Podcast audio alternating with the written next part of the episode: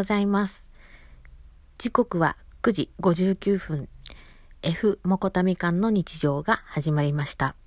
お久しぶりです。えー、ゴールデンウィーク期間中は、あの、土日とか祝日と同じで友人が来て、あそあの、私の介護をしてくれる期間でもあるので、ちょっとこうラジオの配信、ポッドキャスト配信っていうのはちょっとお休みさせてもらってました。まあ、そのゴールデンウィーク期間中も、まあ、あの、家で過ごすことにしてたんですけれども、やはりね、あの、体に良くないので、ちょっと散歩がてら買い出しには出てはいました。で、なんだろう、iPad を今、まあ、ちょっと動画を見るのに使ってたりとか、動画の編集にしたりとかっていうので、してるんですけど、お部屋の、その iPad の下に引いてたのが、もともと父が送ってきてくれた時に入ってた段ボール箱を台にしてたので、その段ボール箱はだんだんへたってきてたんですね。あの、iPad で見るときはプレミアムじゃなくて一般の YouTube として見てるんで、広告が入ってる状態で見てるんで、はい。で、それだと、こう、その度にスキップとかすると、その台、台のところに手を置いてしまうので、体重がかかって、あの、うん、へこんだりしちゃって。で、そういうのを、こう、まあ、ちょっと片付けたいなっていう思いもあって、まあ、あの、100、100均ダイソーが、あの、いつも行くところとは別にまた違うところがあるからそっち行ってみようって言って行ったのはいいんですけどあの店舗が大きい からかあの住民そこのえっ、ー、とあるスーパーの界隈がやっぱ住宅街だからかわからないんですけどやっぱ人が多くてもうクラスターだなこれって思ってちょっとやばいなと思ってあのもうすぐあの目的のものだけポンポンと取ってでも友人にごめんっつって並んでもらって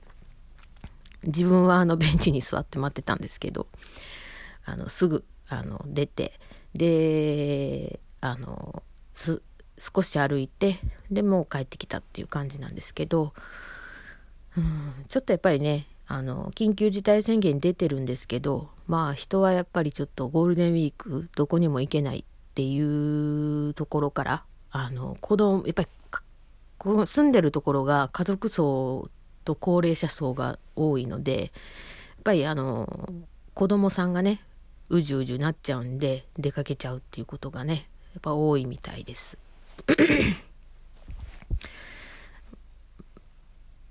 まあやることやってればかからないと思いますのではい。もともとは風の菌ですしね。はい。でさておき。えーちょっと引っかかったことがあってあのどうとかこうとかっていうのは出しませんけれどもあの精神疾患者ってちょっとこうなんだろうすごくいい意味でナイーブだし悪い意味でなんでそんなとそこまでっていうところに引っかかったりとかしちゃうんですよ。であの確かにあのなんだろう何もしなくてあのお金を得ていればうつ病にならないっていう説があるっていうことみたいなんですけれどもあの実際私があの精神疾患者、まあ、双極性障害の2型そあの発達障害に至ったっていうのはそういうことではないんですよ。あの確かに働いてるとストレスかかるしプレッシャーなどかかったりとかであのなりやすいんですけどお金もそう大事なんだけどあのそういうことじゃないんですよ。うん私多分双極性障害になったっていうその診断が実際降りてるのは確かに4年前だったりとかしてるんですけどあのもともと生まれ持っての遺伝かなと思ってまして父曰くお前は小さい時からそういう素質素質があったからっていうのは言われたのであの全ての方があのそうとは限らないけど まあ誰でもなりうるしあのお金であの解決できるものではないと思ってます。で実際のきっかけとなったのは確かにあのひどくなっちゃったんですよ。あのツイッターの方でも書かせてもらったんですけどあの勤務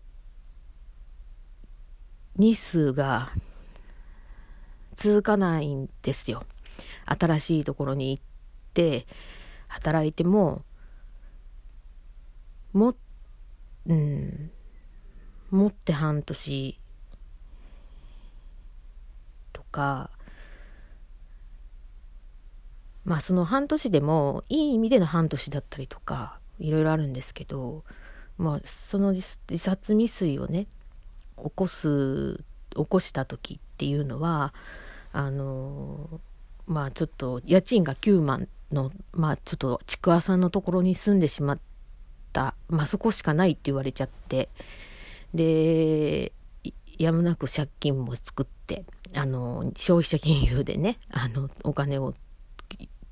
あの用意してでうんあの家借りるのにあの最初の事前のお金なしのとこが欲しあのあれば借りたいって言ったんだけどなんかいろいろするのにいるって言われてマジかよって。で結局その借金を作ってそれ以外にも作ってるんですよ。クレカで結局その何て言うのかな。あのキャッシングで借りてあの生活費に足しにしたりとかしたんであのうん大変だったんですよね火の車っていうところだったんですけどでそう思ってね怠けてたわけじゃないんですよ。あの時給低いながらもあのカフェのバイトが続いててすごく人間関係も良好で良かったんだけど店長が急遽あの転勤となってで違う人になるって言った瞬間に あもう無理だってなって辞めてしまってでもう一つ居酒屋のバイトもしてたんだけどちょっと居酒屋のバイトはまた居酒屋のバイトでちょっとなんか大変でうんなんか掛け持ちしながらこう努力してたんですけどで掛け持ちだとやっぱり体がしんどいのでちょっとまあ派遣に変えようと思って派遣にしたんですけど1ヶ月と持たずに結局辞めてしまってでどうすれば生きて生きていけるんだろうってでどうして私はいつもこうなんか結局その1ヶ月と持たなかった派遣のところも人間関係でつまずいてるんですね。でつまずいてもうあ続けられないどうしようっで結局やめちゃってあのうん。もう生きていけないしあの正直その死ぬ死のうって思った時は生活保護のことも全然考えてなかったしあのその前にねあの司法書士さんに依頼してあの財務整理？あの自己破産はしないけどあの借金は利息をなくして元金だけ返すっていう方向性で進んでたんだけど それもあのうまくいかないからちょっと厳しいですっていう話をして。でもうもうダメだ。生きていけないって。なってもう私のこの状況が大阪からいた時からそうですけどあの改善されない限りダメだってなって未遂を犯しちゃったんですよね。まあ大阪の時もやってたんであれなんですけどで結局